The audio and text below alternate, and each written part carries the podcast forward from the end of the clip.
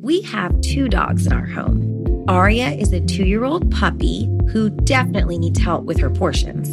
And Nala is a 10 year old dog who is living a great life, and we want to keep feeding her well so she can hang in there with us for a lot longer. The farmer's dog makes it easy to keep them healthy, which can give you more quality years with them. The farmer's dog makes and delivers fresh, healthy dog food it's recommended by vets, nutritionally balanced, and made from human grade ingredients in safe, clean kitchens. It's the best option for dogs at all life stages. It doesn't matter if your dog is young or old, it's always the right time to begin investing in their health, helping you live more healthy, happy, and full years together. You can get 50% off your first box at thefarmersdog.com slash vanished. Let the farmer's dog know we sent you. Use our code or click podcast after you sign up for your first box.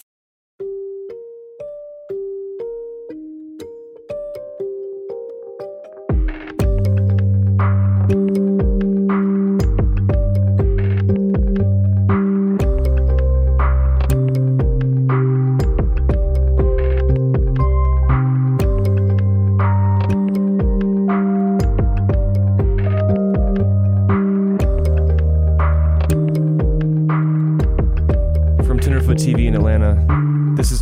Vanish Q&A.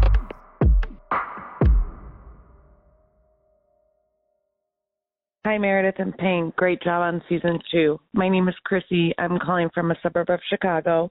I wanted to ask I know you're both responsible in terms of not disclosing hearsay or speculation, um, but I wanted to know if Kristal's close family and friends are all on the same page with what actually happened to her, your theories.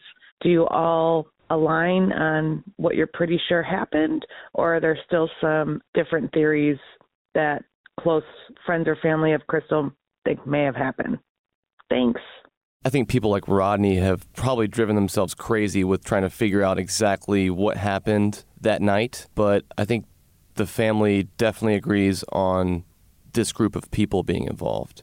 It seems like the general consensus is that Kristal's family, regardless of what exactly happened, they don't know. We don't know for sure either, but this group of people and certain names involved in this, they all agree on that. But there's still too many unanswered questions to hypothesize beyond a certain extent. And I think at this point, the family's focus is finding Kristal and getting more players in this circle to talk so they can figure out exactly what happened. Yeah, and you you update them on whatever whatever we hear and tell them, you know, what you think about you know XYZ account. So they know your feelings on it and they seem to be pretty much in line with our teams.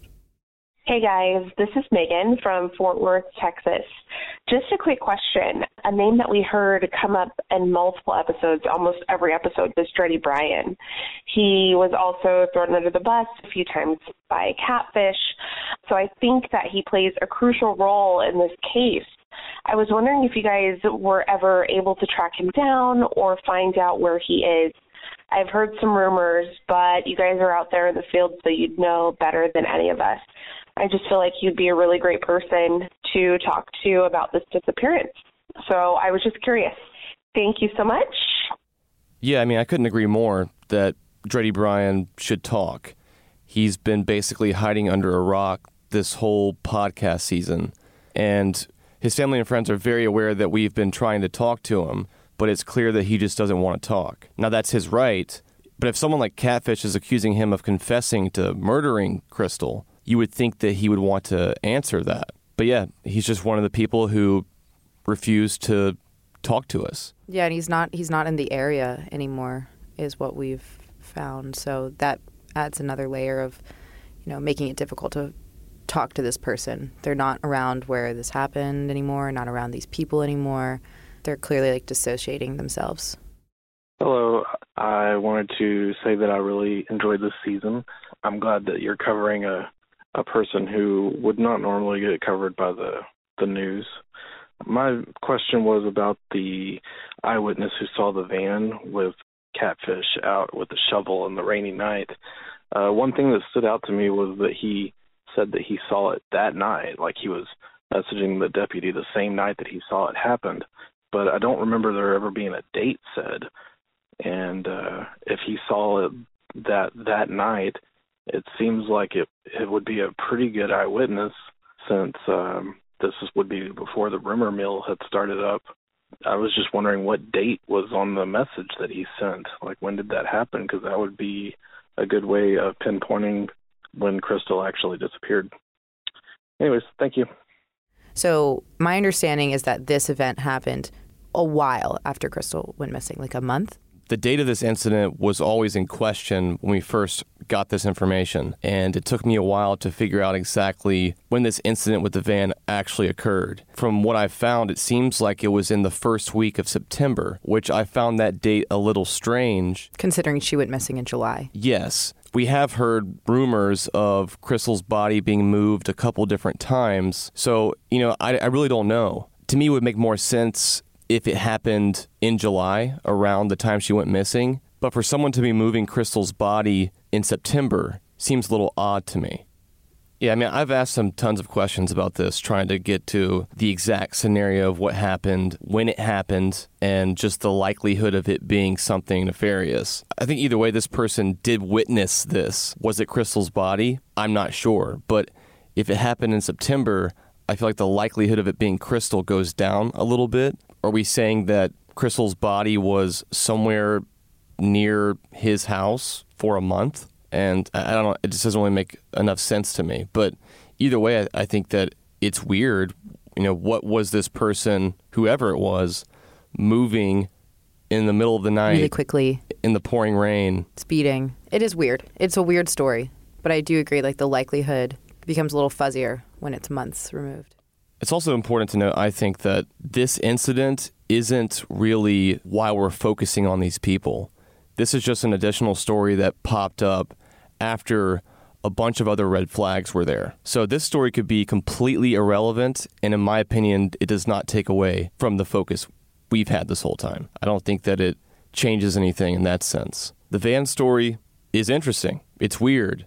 You know, is it related to Kristal's disappearance? I don't know. But I think even if it wasn't, it doesn't really change anything.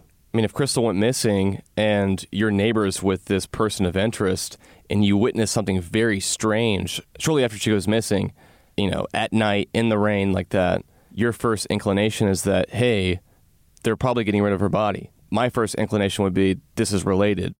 Hi, Up and Vanished Crew. This is Rodrigo from Brazil. And one point that caught my attention is the lack of evidence in this case. And the few possible evidence there is are in possession of the Bureau of Investigation. Does that indicate that the cell phone and other items the CBI has doesn't lead to anything? Thank you. Keep up the good work. So, to be clear, the CBI has all the evidence in this case now, most notably Kristal's cell phone. I think that whatever's on her cell phone is relevant in this case, even if it's been tampered with or things have been deleted. When a person goes missing, the last calls and texts on their phone are important pieces of information. I don't think because the CBI hasn't commented as to what's on her phone that there isn't anything of value there. To be clear, the CBI has not commented on anything. They have not stated any of the evidence they have. Just because they haven't showed their hand doesn't mean they don't have anything, or doesn't mean that there's not some sort of clue or damning piece of evidence on her phone. My biggest fear is that somewhere in the early stages of her disappearance, in those first few weeks in July, that someone may have tampered with her phone. But at least we've told these stories now, so if they are in fact true, they're considering that. Also, yeah, thanks for calling from Brazil. That's awesome. Hi, Payne. This is Elaine from Georgia.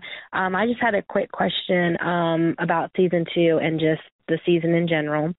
Um, my question is how do you go about and how did you pick the case for Kristal?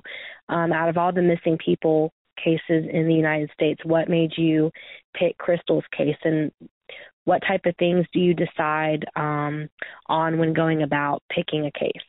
Great podcast. Thank you so much. Well, firstly, I thought there were some strong similarities to Tara's case right off the bat, with it being a very small town. Also, the fact that her cell phone and her purse and everything was essentially in her home where she lived, and she just wasn't there anymore. I think that general premise is always very bizarre and it piqued my interest, and it seemed like there was foul play, just like Tara's case. I thought that the setting here was very unique and something different, and I really wanted to explore the kind of lifestyle that was in Crestone and how that may have affected what happened to her. I felt that there was a lot to explore here that was different and interesting, and I found Kristal herself very unique and interesting. And when I first started looking into the case and reached out to the family, everything started clicking basically. And people were very interested in helping me out and telling me their story and wanting to be involved in the podcast. That was a, a big plus, And to me, it just in my gut felt right. So we kept going. I think it's interesting to see when you're looking at season one and season two, there's two women around the same age that have made very different choices in their lives and lived very different paths. And so I think that's, you know, when you were looking for which case to do for season two, it seemed like a good move to explore someone who just lived a very different lifestyle. And they also something egregious happened to them.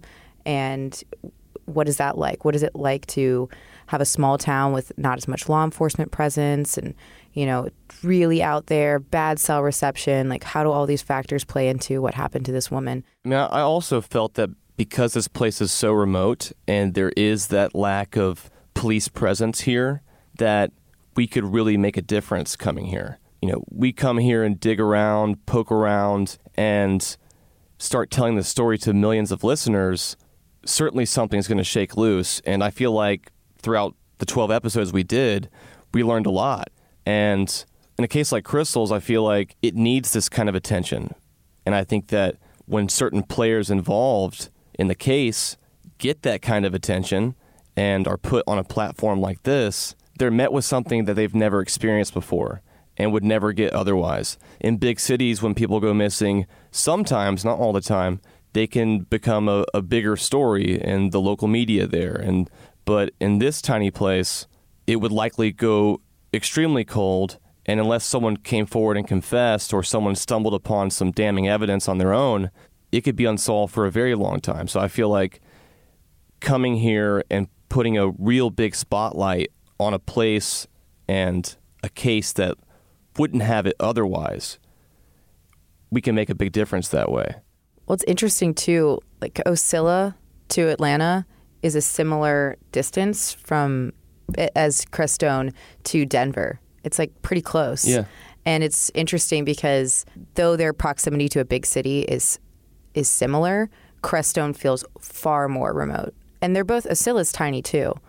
Crestone, you get the feeling that you know it's going to take you a little while to get to a hospital if something happened, right? Didn't we learn that there's like a doctor in Crestone, but there's no hospital? Not, the hospital's like 45 minutes away in Saguache. Mm-hmm. That's not like what it's like in Ocilla. Yeah, I mean, if you had a bad accident in Crestone, you're looking at likely at least an hour before a someone sees you. Yeah, before you're in a hospital, getting that kind of treatment. Hey guys, I'm just wondering if the early episode on Crestone, particularly the open air cremation segment and the comment from an interview later in the series stating, quote, they will never find a body, end quote, go hand in hand. I know they're still searching for Kristal's remains and your team has participated, but I can't determine if the inclusion of the subject of cremation was coincidental or purposeful on your part. Thanks that's really interesting because um, it's one of the first things we heard about when we went down there as like a, a feature, a unique feature of Crestone is that they have this non-denominational um, public open air cremation service that they do and clearly it's actually like something that's really important to people and they they like choose this for the end of their lives then it happened that we heard other kind of rumors about you know possible methods of disposal. It wasn't really connected, but it is interesting that that those experiences seemed possibly linked. In a place like Crestone, your mind kind of runs wild with the options and the places someone could be because it is so the lifestyle is so different there, the terrain so mountainous. You think I mean, how could you ever find this person? And and so I understand why you would why your mind might go there. I didn't know when I interviewed someone from the Crestone End of Life Project that Calvin would later make that comment. You know, it has a spiritual edge to it, and you think, well, I don't, I don't know what that means. It doesn't feel like something that would happen in a city. Yeah, and I think it was unique for you to explore because in this remote area like this, that kind of stuff happens. There are open cremations here legally. That does not happen in Ocilla or Atlanta or Denver. Right, but that being said, they are heavily regulated. So I know a lot of a lot of um, I've seen some commentary and kind of like maybe that's what happened to Kristal, but it's like a really public pyre. Like you have to have it's people that have like a license to do this. They're like able to do this. It's an organized thing. It's not something that would happen and no one would notice. They like the whole town knows when, when one is happening. They're scheduled. They have like a calendar for it. So and it's not just you can you can't just do it everywhere in Crestone. It's this one particular site. So I think that's also important to note. I think by no means was Kristal's body destroyed in an open cremation like you're talking about. But I do think it's interesting that these kinds of things happen here. I think the point, I think what you can draw from this is that in a place like Crestone, with the landscape and the terrain, something like burning a body could likely go unnoticed. Or there's places where you could do that where no one would see you or know it's happening. And on top of that, there is this sort of culture there where this happens in a professional, legal way. And that's just unique. To your point, no relation on our part in the terms of planting a seed or anything, but we do find it interesting. Do you ever wish you could become a detective and help find the clues to the case? How about all of that in a mobile game that you can take anywhere? In June's Journey, each scene leads to a new, thrilling storyline.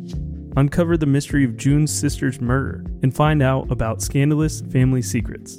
The gameplay lets you find hidden clues as you investigate a murder mystery. Escape to a bygone age of mystery, danger, and romance. Let your imagination run wild when decorating your island estate and collect scraps of information to fill your photo album and learn more about each character. Whether you're craving a good mystery or looking for an escape, you can immerse yourself in the world of June Parker.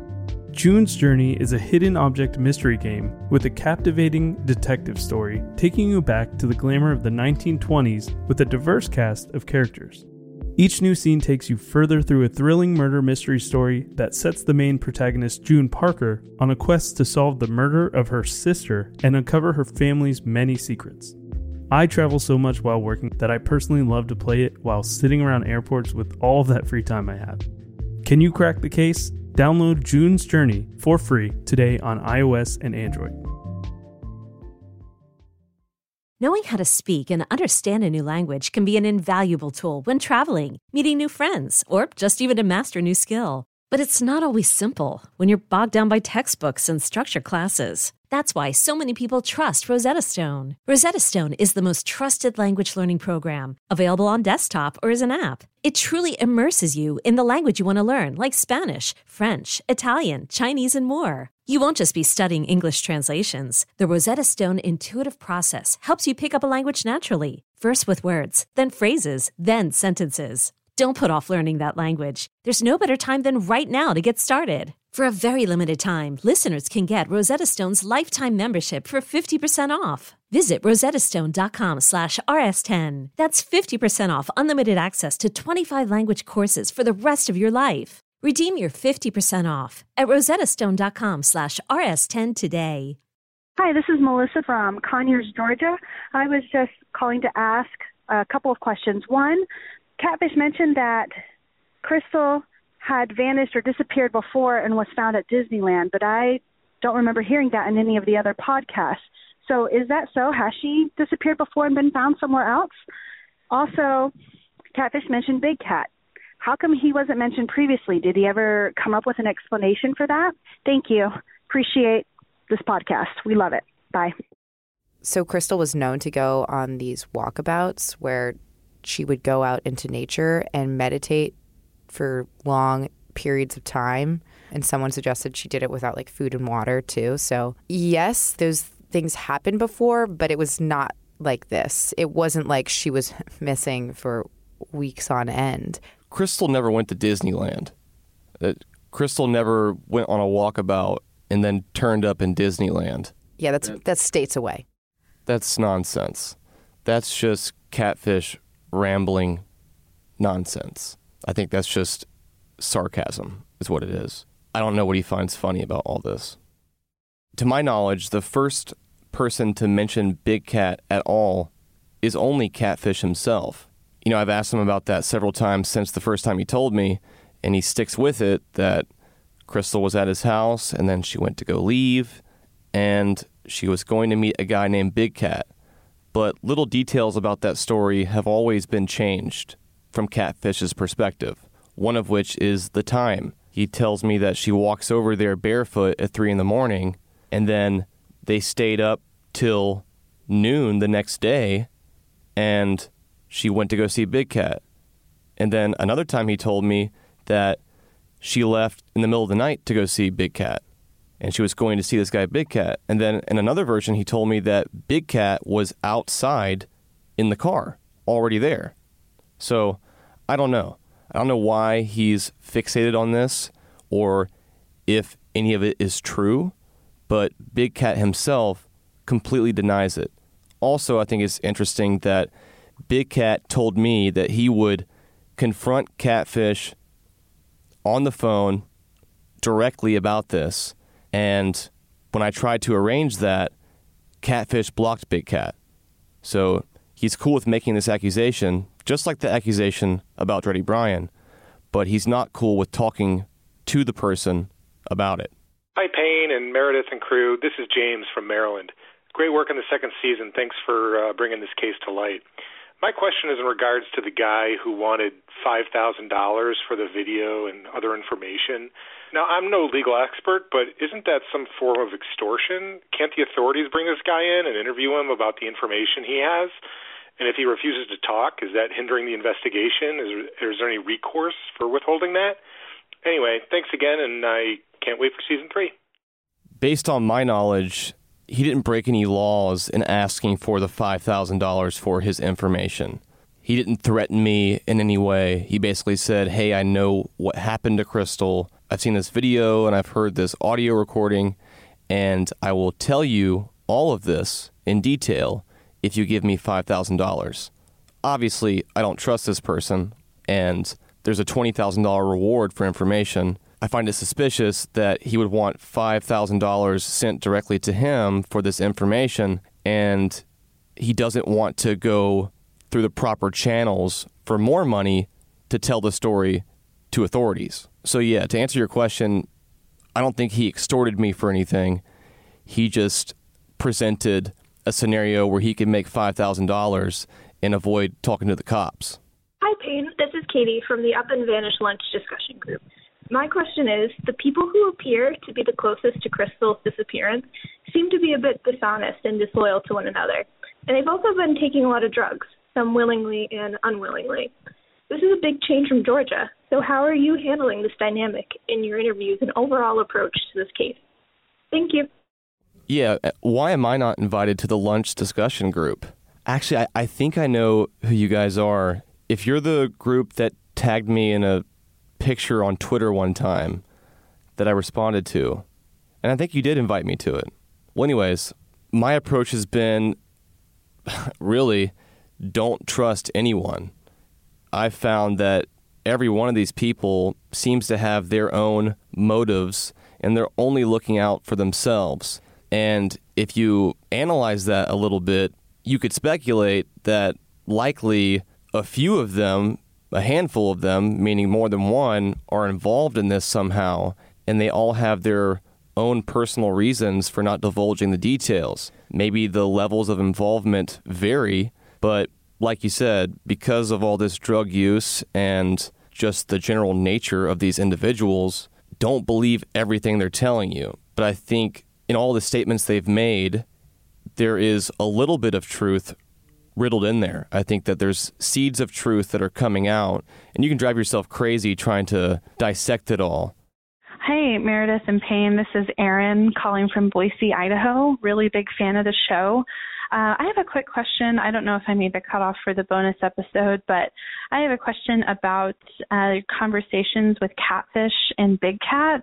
Uh, it sounds like when you're having these conversations, the way they're answering the questions is really rushed, um, and I think that really speaks to kind of their thoughts behind your questions. Obviously, we know Catfishes, and he's very defensive. He obviously has some um, emotional stability issues. Um, I was wondering if any of the conversations were edited for time purposes or if you are just playing them as uh, the person is talking, because I think that um, kind of the way they're answering the questions is really telling. But again, I don't know if it, any of it is being edited just for time's sake or if that's really how they're they're talking. So anyway, love the show. Thanks so much. Bye bye. That's a good question. Most of what you're hearing in the podcast has been edited in the sense of I may talk to a person for four hours. One of those people was Catfish. I had a four hour conversation with him one time. To play four hours of Catfish to you guys would not be helpful in any way. And so, what we've done is listen back and find the important parts and the relevant parts of the conversations and play you those. Nothing's been edited in the sense of changing the way it sounds or feels for you when it comes to their reactions to hard pressing questions. We always make a really strong point with keeping the authenticity of the call. Nothing's ever been manipulated or anything like that, but everything's always edited in the sense of we're playing you excerpts of it, playing you this portion of the conversation. We might play a five minute segment from hour one of a phone call when I asked him about Kristal. And then he may have gone on to talk about computers for another hour and a half. And then in hour two, I asked him about that again. And then you're hearing that there. So it's more or less a selection of the relevant parts of the conversations. The last 10 minutes of episode 12, where Catfish is sort of going off on this tangent about whatever he's talking about, that actually wasn't a phone conversation with me. I really wasn't on the other end of that. He was sending me voice messages on Facebook and he was trying to get a hold of me. And my phone actually was dying at the time. And he was sort of freaking out about that and really wanting to get a hold of me. And so what you're hearing is him sending me basically 55 to 60 second snippets of audio of him talking to me. And occasionally I, I would say something back on Messenger, but really only ever referring to my phone is dying. You can hear him say at one point, if you don't call me back, something, something. And that's because I was talking to him about that. But that was a unique situation where he was just sending me audio clips of himself talking. Hey, it's Kaley Cuoco for Priceline. Ready to go to your happy place for a happy price? Well, why didn't you say so? Just download the Priceline app right now and save up to 60% on hotels. So, whether it's Cousin Kevin's Kazoo concert in Kansas City, go Kevin, or Becky's Bachelorette Bash in Bermuda, you never have to miss a trip ever again. So, download the Priceline app today. Your savings are waiting. Go to your happy place for a happy price. Go to your happy price, Priceline. Did you kill Marlene Johnson? I think you're one of the first people to have actually asked. From WBUR and ZSP Media, this is Beyond All Repair, a new podcast about an unsolved murder that will leave you questioning everything. Somebody should be in jail for murdering my sister. A woman who's never been believed. As long as they think I have done this, then they're not looking for who actually did this. And that's what makes it a cold case. No, it's a botched case. And a search for the truth, once and for all. Wow, it just gets more interesting. Beyond All Repair. Listen and follow wherever you get your podcasts. Be careful. You're digging in a place that's been very peaceful for a while. Do it anyway. Dig.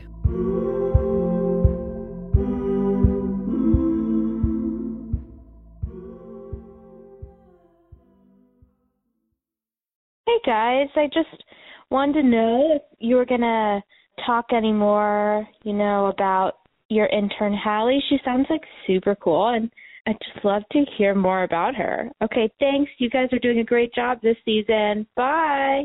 That sounds eerily familiar. Well, anonymous caller, that's a great question. I think we'll consider talking more about Hallie in future episodes. I think so too. Bye, Hallie. Bye, Hallie. Hello, my name is Erin, and I'm uh, from Aurora, Colorado, and have been following season two. And my question was Did you ever talk to the Matthew guy that uh, was mentioned early on in the season that the landlord had talked to who came by drunk and was looking for Kristal uh, a couple days after she disappeared? And he was also mentioned very briefly in the last episode. Um, wondering if you were able to get a hold of him and talk to him and see what he knew and if he um, had any more information on it. Love the episode, or love the season, and can't wait to hear the Q and A. Bye.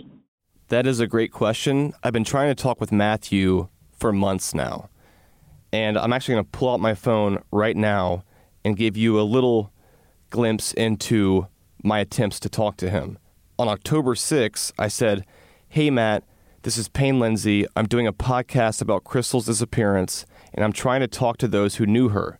Aura, her landlord, spoke highly of you and told me I should reach out. I called him several times after that. I messaged him on Facebook. He accepted my initial request on Facebook but didn't respond to my messages. And then, a few weeks later, on October 22nd, he texts me and says, Who's this? And I said, It's Payne. Then he says, Oh, right. Aura and a few people have been telling me to get a hold of you. And I said, Yeah. Do you want to talk? No response. And since then, he's just completely ghosted. And he also sent me a message on Facebook that I won't really get into, but basically expressing his distaste for me and the podcast and my motives. And I just responded with, Hey, man, I, I want to hear your side of the story. I think that you may be a pivotal piece to the puzzle. And if Kristal was your friend, I think it would be very helpful if you can lay out your version of the events. But he just never got back to me and never wanted to do it. So, yeah, I've tried to reach out, but he just doesn't want to talk. I'm not by any means saying that it means anything by him not talking. That's his right. He can do that. But he has communicated with me before in a strange manner. And whenever I go to talk to him about what happened to Kristal or what he knows, he just goes silent. But like we've all seen in this case, that's pretty common. Hi, I'm Sarah from Colorado Springs, Colorado. Um, first off, thank you so much for doing what you're doing. I really, really appreciate it and keep up the great work. Um, my question is what would it take to prosecute this case? Um, I I know that you don't have to have a body to win a case anymore, um, but would it take a body and then the corroboration, like confession? It just seems like everybody in town knows who did it. And anyway, I'm just wondering what you think it would take to get this to trial if that is at all possible. Thanks again. All right. Bye bye. Uh, that's a great question. This isn't really my wheelhouse per se, but in my opinion, I think if they found Kristal's body and or had a credible eyewitness to what happened to her, then they could 100% prosecute in this case. I think until then, law enforcement is going to have to continue poking around and gathering bits and pieces, just like we have, to try to put together a realistic version of events of what happened to her. I think until they have evidence like that, it will be a very difficult case to prosecute, even if they have a hunch on who is involved, which I believe they do. They don't want to jeopardize their case by it not being strong enough. But I feel good about it because I know that they're actively pursuing it and they're looking into new leads all the time. And I think that it is just a matter of time before they have enough to prosecute somebody. Hey, UAV team. Uh, first time caller, long time listener, Bryce here in St. Louis, Missouri. I uh, got a question about a article that just came out of the Center Post. Um, looks like near Crestone, um, that they got an email from Valley Publishing um, with detailed info on uh, possible location of Kristal's body. I'm just wondering if you guys have any insight on that or uh, know any more about the tip that was received or you know anything uh, anything about that. Uh, I appreciate you guys and uh, enjoy the show. Keep it up. To those who aren't a part of the Facebook group and may have not seen this, there was essentially an email sent to a few reporters in Colorado and some of the local newspapers, and they also CC'd me in the email. And what it is, is basically someone who claims to be an expert of sorts who has experience in finding people and locating bodies and stuff like that. It seems like it's essentially an educated guess of where her body might be, but they sent screenshots of the location and I'm not sure what information they're basing any of this on, but I think at the end of the day, this is just someone's perspective, someone's point of view on where they think Kristal may be. I'm not sure if it's based on any real intel, but what happened is that they emailed this information to one of the local papers and they decided to publish a story that said they received a tip, and that's basically the end of it. But for the record, I do know that law enforcement has this information also. So if there is any truth to it, or it is where she is, law enforcement will be looking into it. It's important to note that we've had several emails in that same vein throughout the course of the podcast. You'd be surprised how many people email with their two cents on where she might be. And we always look into it, we always read it, but most of the time it's just someone's opinion. It's not really based on inside information. And so to do the right thing, you have to explore all the leads, but at the end of the day, if it's not based on anything valid in the first place, chances are it's just an educated guess at best. Even if it's just ruling one thing out, even if the tip is we think her body's here and they go check and she's not there, well, they've ruled that place out now.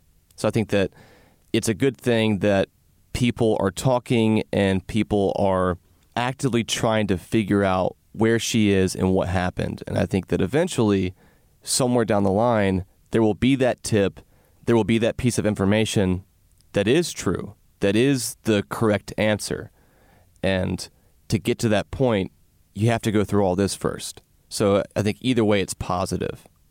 Yeah, I mean, oftentimes these kind of cases are solved when someone witnesses something and they don't know for sure if they should come forward with that information because they don't have all the other pieces. So, yeah, I don't want anyone to be discouraged from sending their information to the authorities or to us, whoever it is. Oftentimes, someone sees something and it's out of context to the bigger picture.